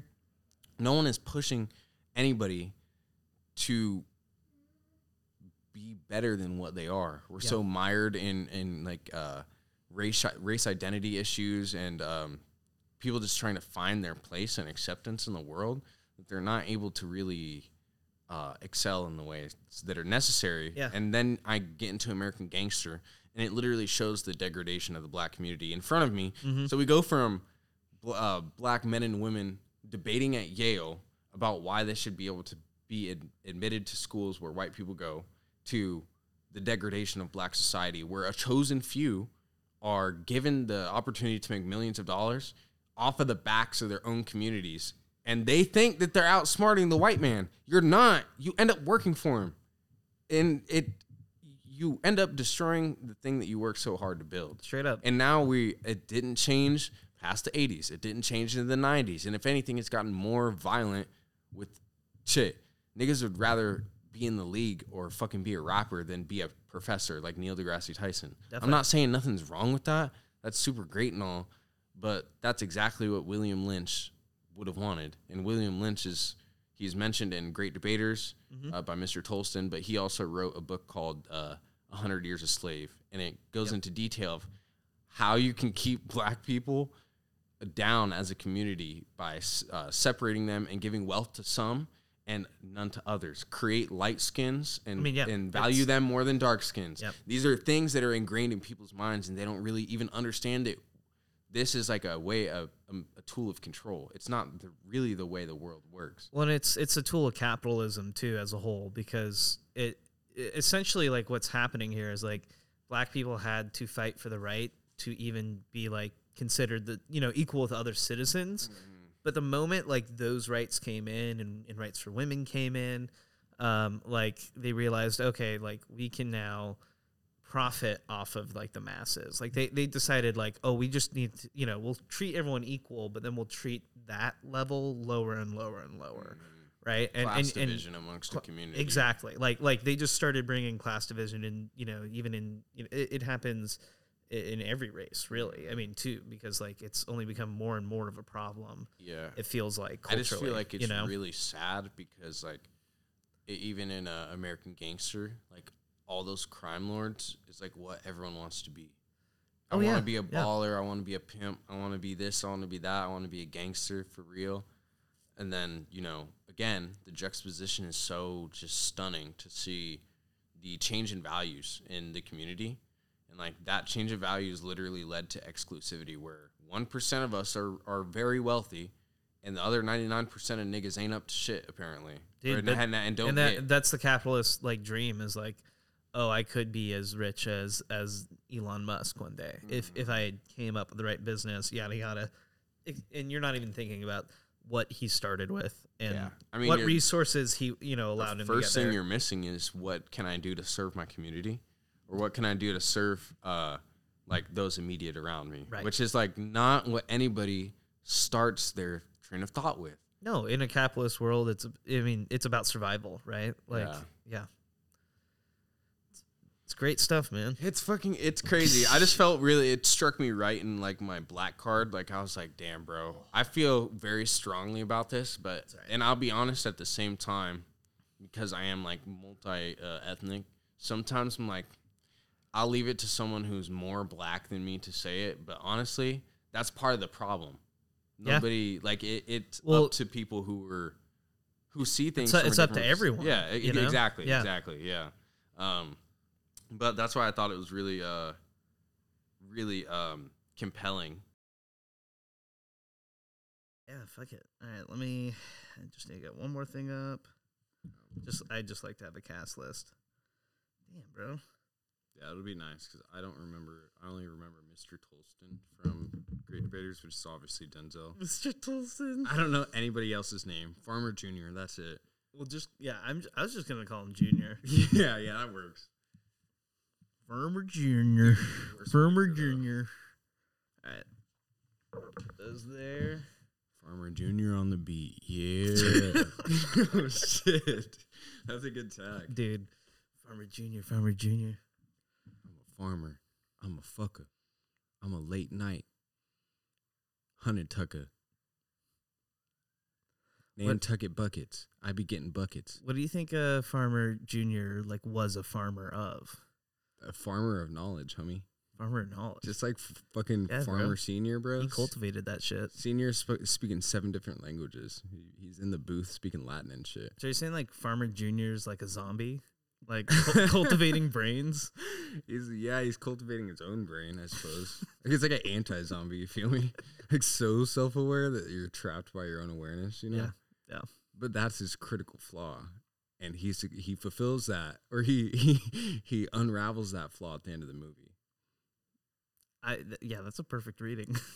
I think so. I think if like me and the the writer sat in the same room, they'd be like, "Dude, you fucking genius." You want a job?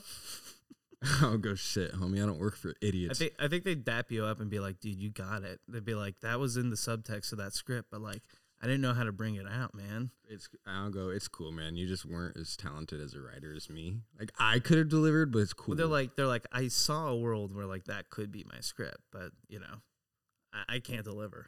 Yeah, man. S- some of us just can't deliver. Me? I'm a finisher. I finished the job, homie. Hey guys. Uh, all right. okay. Okay. Ready as I'll ever be. Let's do it, baby. Welcome back from the break. We have The Great Debaters, directed by Denzel Washington. Uh, this is Denzel Washington's directorial debut. Um, I believe he's directed a couple other films. He did uh, Fences. Uh, which is based on an August Wilson play. He's played a lot of uh, leads in August Wilson plays on like on Broadway, actually. Mm-hmm. Um, and even his son, John David Washington, also just played um, a role in an August Wilson play on, on Broadway. Mm-hmm. Um, and uh, yeah, I, I actually caught it. It's called The Piano Lesson, um, but he's really good in it. Um, Denzel Washington's got a couple other films. Actually, so, I'm sorry, this wasn't his first film. He did uh, one other film before this, Antoine Fisher. Oh, okay. In two thousand two. Um, but yeah, I mean, he only has a few uh, directorial features. I mean, he's really worked with just about every big director you can name. Yeah. Um, you know, he's, he's what got the Coen brothers um, recently. Um, he has Tony Scott. Uh, he's got uh, Spike Lee. He did with Malcolm X. Um, Man, I'm I'm trying to I'm trying to think here. I mean, Flight, he did um, that with Robert Zemeckis. Yeah, which, I forgot about you know, that. Like, shit. He's pretty much done like there. everything, dude. Yeah, um, just just an extensive career for sure. Um, yeah, it's it, so. I mean, I'm sure he has a lot of insight there, but um, I think I think he produces films too now a, a bit. I yeah, think he's gotten into that. Um, yeah, but anyways, uh, what did you think about uh, The Great Debaters? I thought it was great. Um, pace-wise, wasn't... I mean, it's it's a fairly linear story. So you go into yeah. it kind of knowing what to expect right away. Um, Denzel Washington played a great role.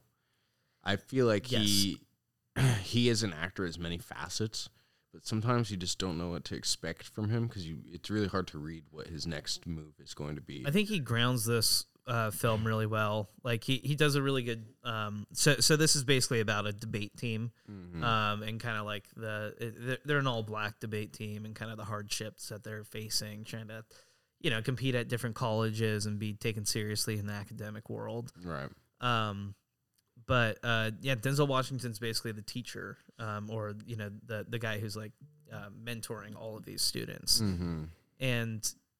It's it's great because he isn't exactly the protagonist of the film. Um, you know, it, we're seeing a lot of it through a you know James Farmer Junior's perspective, right?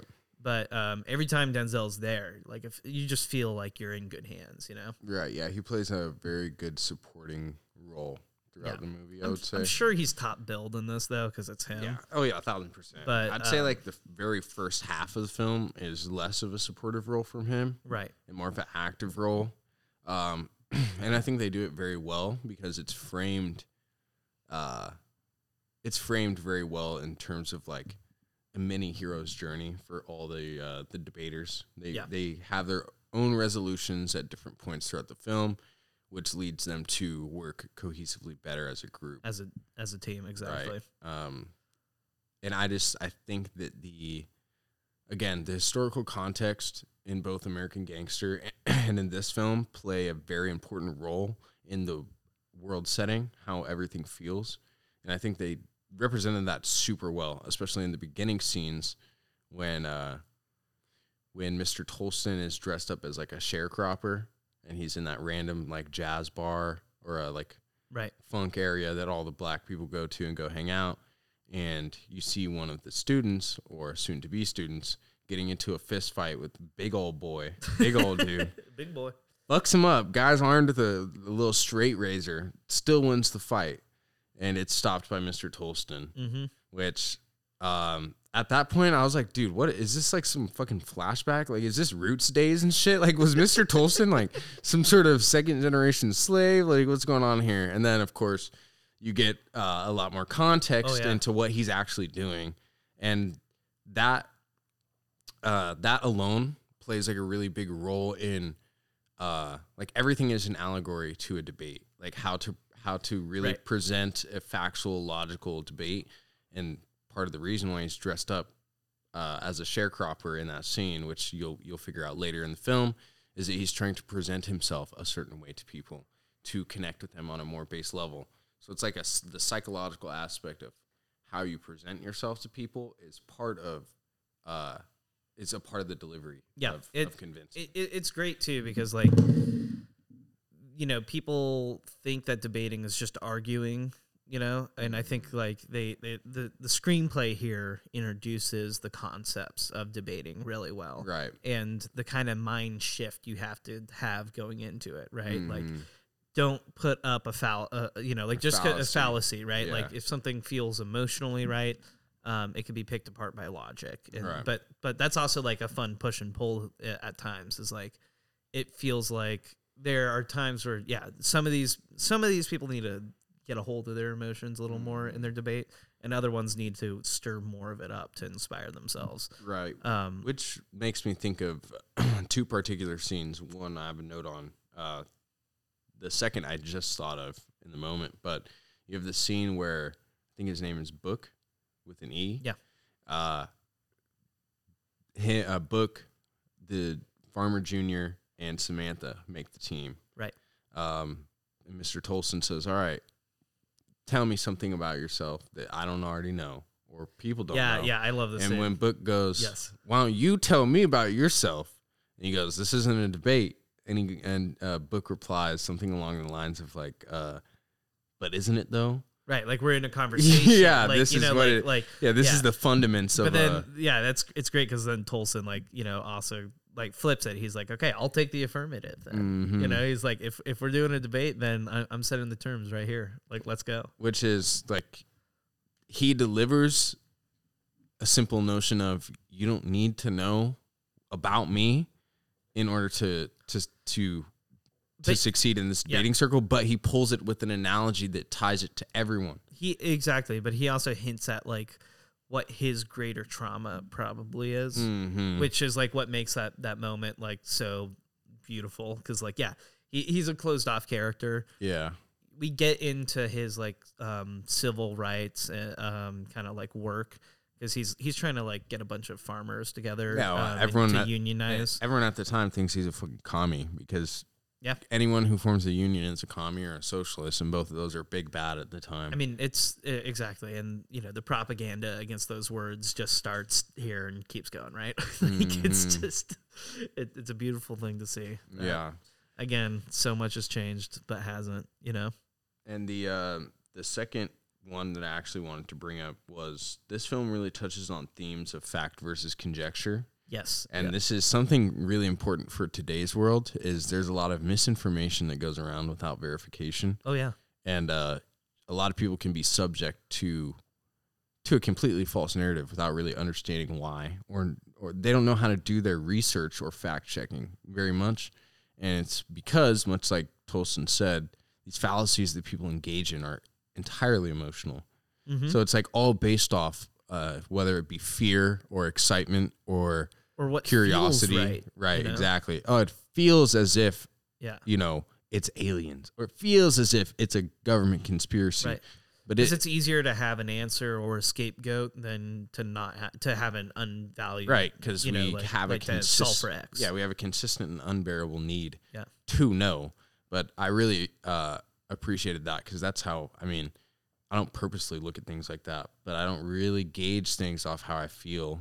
Things need to be said and spoken about first before you go with how you feel in your heart. Yeah. Of course, that you don't take that for everything. Of course, emotion has plays its part. No, but, but, but there's there's great scenes where like um there, there's a scene where Samantha Buck, it's like one of her first uh public debating kind of form uh s- speeches, and they they're out in a tent. They got a bunch of of, of white Southerners mm, basically mm, in front mm, of them, mm. and. uh You know, they're they're debating like whether black people should be admitted into college.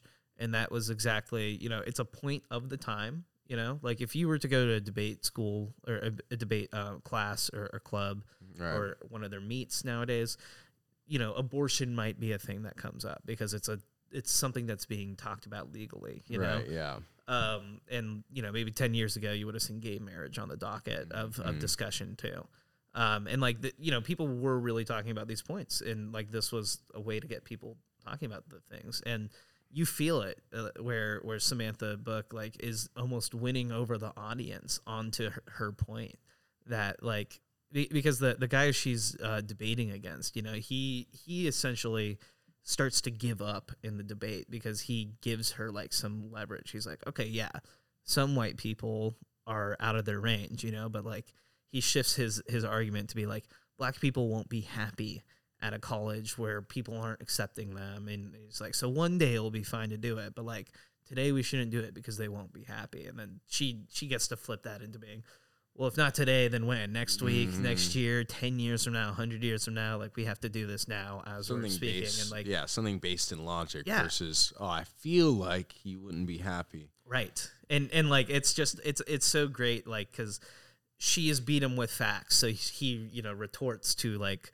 okay, I'm going to d- try to dismiss some of this with mm-hmm. emotional logic. Which on a, that's what the beauty I find in debating. I mean, dude, I, I, me, I like to fucking argue and not argue, but play devil's advocate only because oh, to it's, poke it's, and discuss yeah, it's necessary I, because that's how you, like, I don't get mad when people disagree, or we were just fucking talking about the Joker, and I was like, bro, we're gonna have to turn off the fucking camera because we need to talk about this.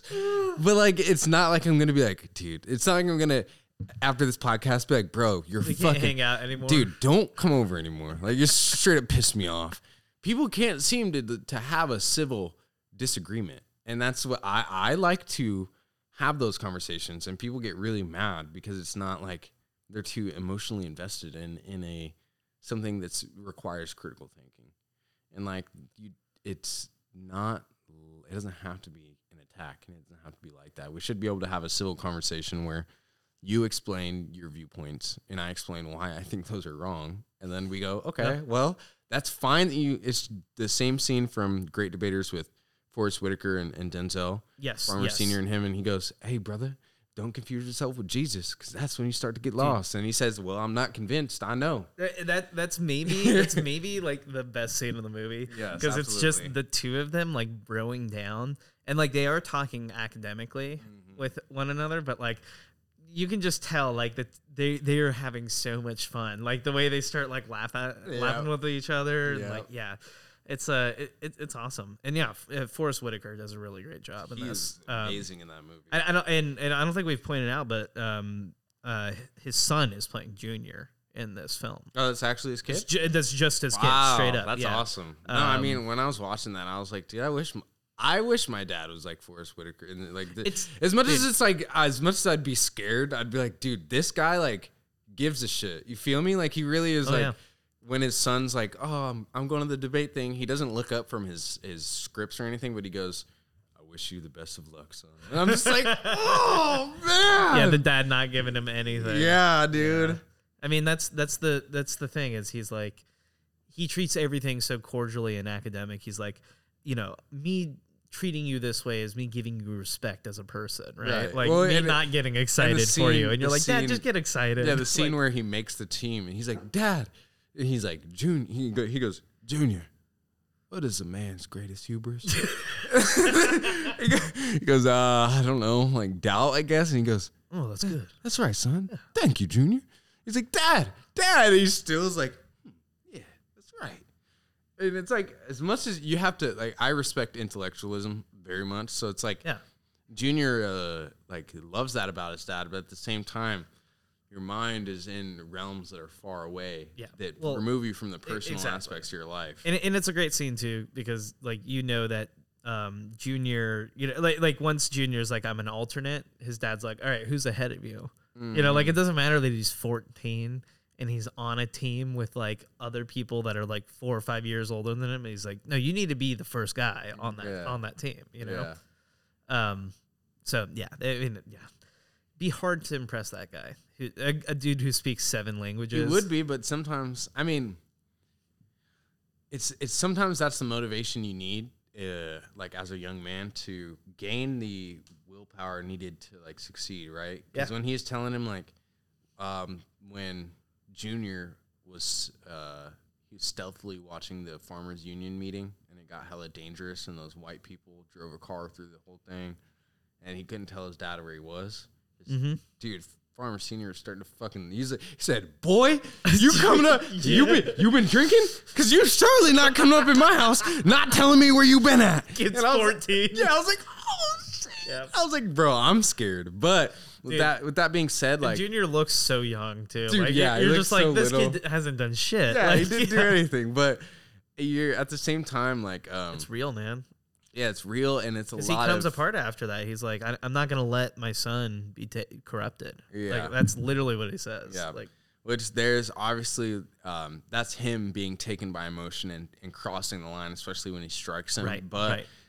I think that yeah. when you grow up in an environment like that, uh, it's, it's really hard to succeed under that pressure. But at the same time, it sets up like, uh, here's an ideal male figure in your life that actually represents something like the truth, something uh, Socratic, something uh, philosophical, something that's bigger than what a man should be. And not a lot of us really get that, and I think that sets a lot of men back in, in life sometimes. Well, yeah, I mean, he's a great – you are right. He's a, he's a great ideal um, and a great figure Role model, like to aspire yeah. to because, you know, you, you know it's possible because he's doing it, right? Mm-hmm. Like – that even though his expectations are high. Oh, and right? uh, his sister's the one of the two only Negro lawyers in Texas. Yeah. So not only is your dad cracked, but the whole but family. Your, yeah, right? Your aunt like, is also like the only, the only lawyer or one of the one of two only black lawyers in all of Texas. It's fucking nuts, right? Yeah. Go down. Don't worry. But um, no, it's it's good, man. Um, what do you think about the little kind of love triangle going on here? Disney Channel levels of trope. Straight up. You already knew up, Homeboy didn't have a chance, and he did the whole, like, the scene where he's, like, putting on fucking aftershave. Does it, he goes, he goes, gets hella hyped up. I'm like, boy, you about to smell good as shit for no reason, because yep. she's not giving you yep. the time of day. But so funny when Junior, like, thought he could, like, like he he's, like, he sees her dancing, and he's like, uh-huh. Yeah, and he starts thinking his him. And, and then he, she's like, do you want to dance? Yeah, yeah. And I, I, I don't know. I kind of feel... fourteen, man. Yeah, when you're fourteen, thirteen, because I feel like I've been in a situation like that, but, like, with my babysitter or something. Like, she's hanging out with her boy, boyfriend, and I was like, I was like, you're doing shit without me! You do it all the time! And you couldn't help but sympathize with him, because you're like, damn, poor guy doesn't stand a fucking chance, right? But... I mean, I, it's it was Disney levels of trope. I didn't need to pay I, attention. Soon as it was, soon as my yeah. boy fucking hit, I was like, and he seen the shoes in the room when he was like, he was like, oh, he's like, come on, the debating team's getting ready. He's like, oh, I just have to clean my house. And he like looks past him and sees the, the Samantha's heels on the ground, and he goes, right, yeah, I'll just let you clean your house. I was like, I was like, it's over. I was like, that motherfucker's done, dude. Yeah, I mean, so not much to like speak on there. Uh. Of course, like the the uh,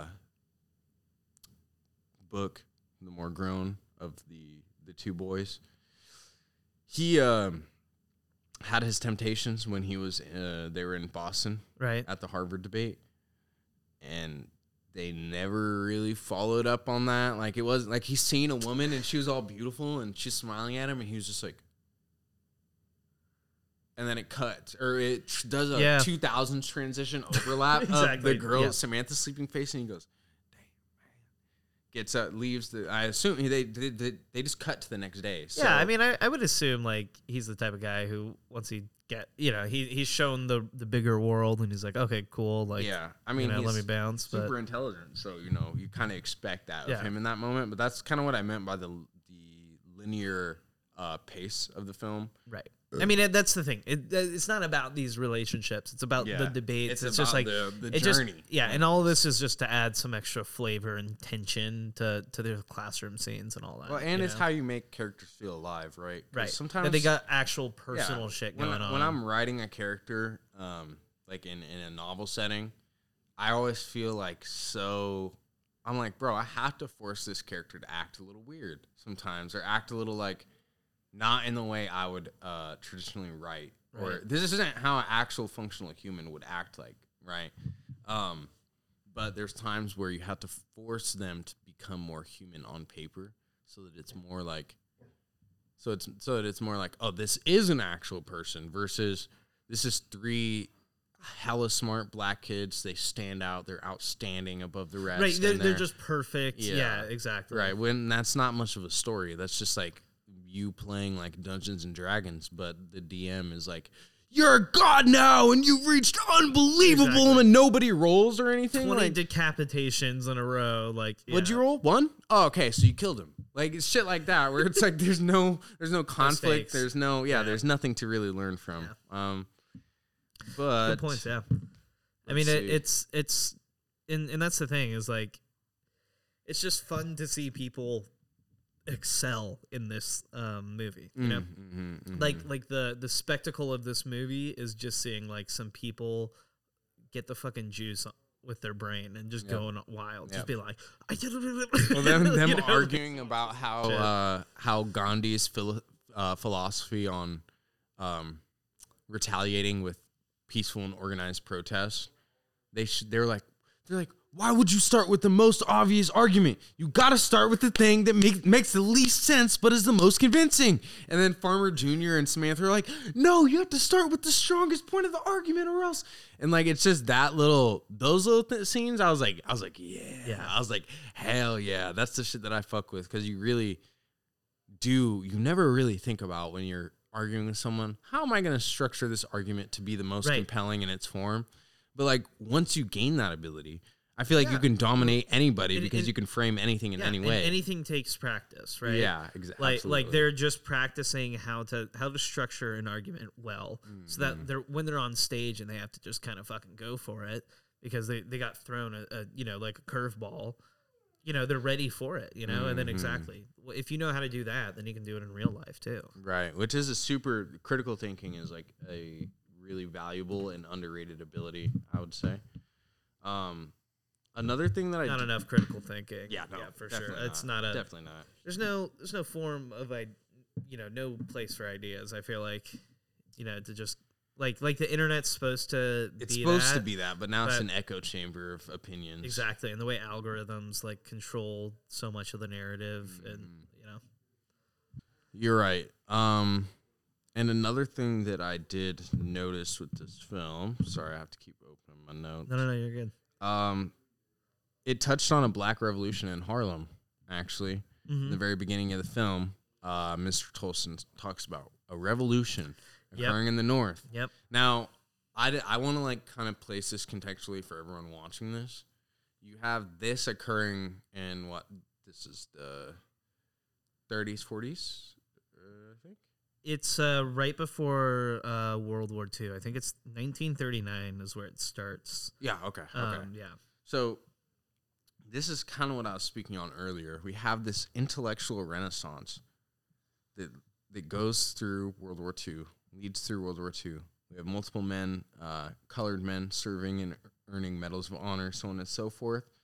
Then once we start getting into the eras of uh, sixties, seventies, eighties, uh, even getting into like American Gangster, yeah, that's when we have the degradation and the fall from grace that the black community experienced in the early eras, although we were, it was mired by our fight for civil rights, right? Which is why it's not like a very well known scenario. You know what I'm saying? It's almost like there's a, we had it, we had our comeuppance, but then ultimately uh, we're stopped by the degradation of the community, which was right. via the, the war on drugs, which uh, I just think it's super ironic that we traded one slavery for another. That's kind of what I was yeah, trying to well, get at, and I don't think nobody did that by choice. Like, don't no, don't. But, but it's also like, you know, historically, there's been so many moments where like the government displaced, you know, black communities. Like when you had the bombing of Black Wall Street, mm-hmm. you know, it was like it was because black people had organized, started making money, and started figuring out how to like work within their own rights, and right. they said we have to disrupt this community, mm-hmm. you know. And post-civil rights, you know, same thing.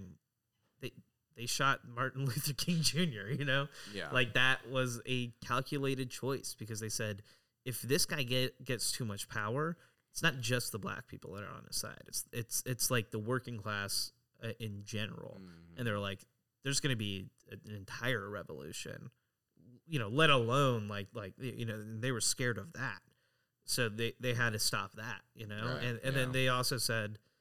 okay, like, and how do we keep this from happening again? Mm-hmm. You know, how, how do we further uh, divide everyone, you know, in order to, yeah, like, like, like continue to control them, right? Right, and I suppose that is a good point to bring up because that happened uh, even in The Great Debaters when Tolson was meeting with the sharecroppers, whether they were white or colored, it, and dude, everyone was just trying to form a union. It's the same fucking line that you can use in every year. Mm-hmm. It's nineteen thirty-nine. It's not nineteen thirteen anymore. Like they're not, they're not going to come in here and shoot us. And then they barge down. They they knocked the yeah, door down. Exactly. Like, and us here, we're like, oh, it's nineteen thirty-nine. Of course they did. Mm-hmm. But like, you can say that about twenty twenty-three. It's twenty twenty-three. Like, they're not going to, you know, do some shit like this. And it's like... same thing. Well, what, you know, what happened with peaceful protests on, on the streets? You know, like, mm-hmm. what wasn't there, you know... What what didn't the police aggravate and heighten, you know, a lot of these situations? Tensions and, yeah. Um, Which is... it's In it's, order to, like, you know, like, there were moments of actual rioting. I mean, it, you know, it's not... it's a spectrum of things, but, like, there's definitely a narrative that they were like, okay, like, you know, we, we, we need to discredit everyone pro- you know, protesting, right? Mm-hmm. Like, it was the way it seemed like they were trying to go. Yeah, you know? I just feel like uh, I feel like there's many wounds in America that have just been covered with more layers of societal like rules, right? And it's all rules that everyone seemingly abides by, but the truth is is that uh, those wounds still exist, and those rules are only those rules only apply to some people. Yeah, it's it's the dam with a lot of cracks, and then it's got a bunch of bandages exactly. slapped on it yep, with, exactly. with different acts and you know like like legislative like yeah things. Mm-hmm. You're like it's not gonna hold the whole thing back forever. Yep, exactly. The dam's cracking. Like, yeah. Yeah, but it's true. It is very, very true. Um, yeah, I mean, um, I mean, it's pretty much the film. I mean, we have the final debate, like at Harvard, which um, is yeah. Which I guess there's a, a some sort of uh, strange re- resolution there where uh, Junior uses his experiences as the basis for his debate. Argument, right. So it's an emotional experience. Uh, that becomes log- logistified by his I mean, framing, it, and that and that's the beauty of it. Is yeah. It's the it's the fusel of left brain and right brain, right? Mm-hmm. Like use the emotion and use the logic, right? Um, it's something I've always loved. Is like the I think they it's like the genius theory or something like that. But the idea is like people like Albert Einstein and uh, Da Vinci um, were so good at you know.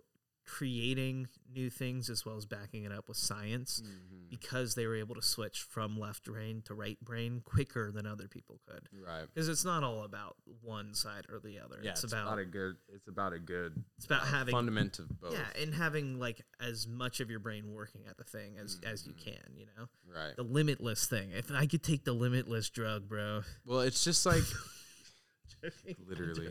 If the only, if was, only if I, I had the limitless pill. If only I could still get my twenty-five milligram X R Adderalls, right? Fucking right. Yeah, not now, the move.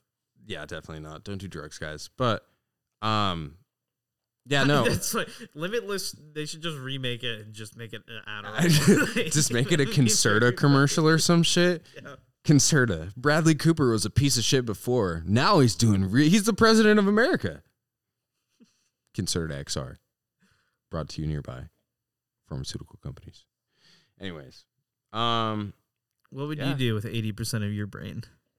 eighty? Only if eighty? Use, if you could use eighty percent of your brain instead of the ten percent, limitless style, you know? Mm. That's the premise of the movies. The, the the pill activates more of your brain. Yeah, you could access more. It's not that you're smarter. It's just that, like, well, you're, everyone everyone could be smarter, but they're not, you know? Yeah, it's like the cores on a, a C P U. There's sixty-four cores. Yeah, dude, it's about overclocking your rig. Yeah, pretty much. Yeah. Overclocking your brain piece, bruh. Getting fucking juiced in the brain, homie. I'm a juicer, but for my brain. We're big juicers in this house. Dude.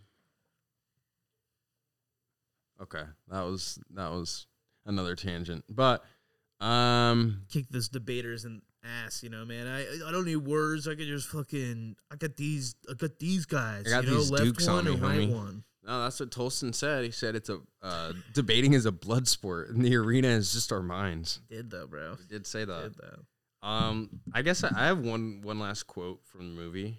Uh And Book said it. Uh, he said, "I never saw a wild thing feel bad for itself." D H Lawrence. Yes. And that kind of like as simple as simplistic as it is, there's beauty in that simplicity because he's referencing the fact that uh, lesser creatures aren't ashamed of like their actions. They're not ashamed yeah. of their failures, and they continue to live in the present. When it was brought up uh, in the classroom, the prompt was self-pity. Mm-hmm. Um, And and yeah, like that. Yeah, I, I, I agree. It's uh, it, it's just it, it's another one of those. You know, if, if you can't think about these things and sit and ponder, you have just such a different existence. Yeah, entirely, a thousand like, percent. Right? I mean, um, that's that's why um, like self awareness is awesome and great and all, but that's why a lot of people choose to be N P Cs in ignorance because the rawness and the realness. Uh, and tribulations that we have to go through lead us to have these highly negative self, uh, highly negative like thought cycles and thought loops because we're so self-aware of everything we do, what we do, what we're wearing, what we watch. But if, I mean, if people were more like Coda, they'd be chill. Oh, yeah. She don't think about too much. Chilling all day. Just her big pop, man. It's the simplicity of animals. Diogenes loved dogs, Greek philosopher. He wanted to be a dog, in fact, because oh, really? he, he said they were the most free animals on the planet. Dude, I'm sure. So Diogenes would go into, like, uh, Socratic discussions and, like, go in the back and, like, make hella dumb fart jokes and, like, fart. And, like, like, he was, like, dude, he just woke, took it and he said, it, fuck, he said, geez. Bruh, I'm in the moment. And just said, fuck it, right? That's unreal. It is, but, hey, dogs do be really free. And that that... applies to what D H Lawrence is saying, is freedom comes from not punishing yourself so much. Well said, my man. I don't think I can land the ship any better than that. Dude, I had that plane. I took it around the airfield, did another fucking donut, and then landed it perfectly. I was off the fucking... That's good podcasting, if I do say so myself. Jesus Christ. Jay, um, where can everybody find you? Everyone can find me on YouTube at The Loft and Nico Mac on YouTube. Uh, you know, if you're into gaming again, yeah. or really anything in general, I'll be dropping a lot of dimes this month and early March. So expect a couple videos out, and uh, make sure you like and subscribe to Cinema Span. Yeah, links into the description yep, for yep. everything there. Thanks and for joining me, Jalen Lee. Um, and uh, yeah, I've been Louis Hillegas the Fourth. This has been Cinema Span. You can follow us on Instagram, Twitter, inst- uh, what, what, Letterboxd, all that stuff. Yeah, everything, dude. Um, you can watch us on YouTube. You can listen to the podcast on music, any, out, yeah, everything. Nice. It's uh, all Let's the big go. ones, even Podcatcher or whatever the fuck you want to use. Oh yeah. Um, yeah. Uh, thanks for joining us, guys, and uh, yeah, you you uh, keep listening. Yeah, thank you guys. See you again. Peace. Yeah.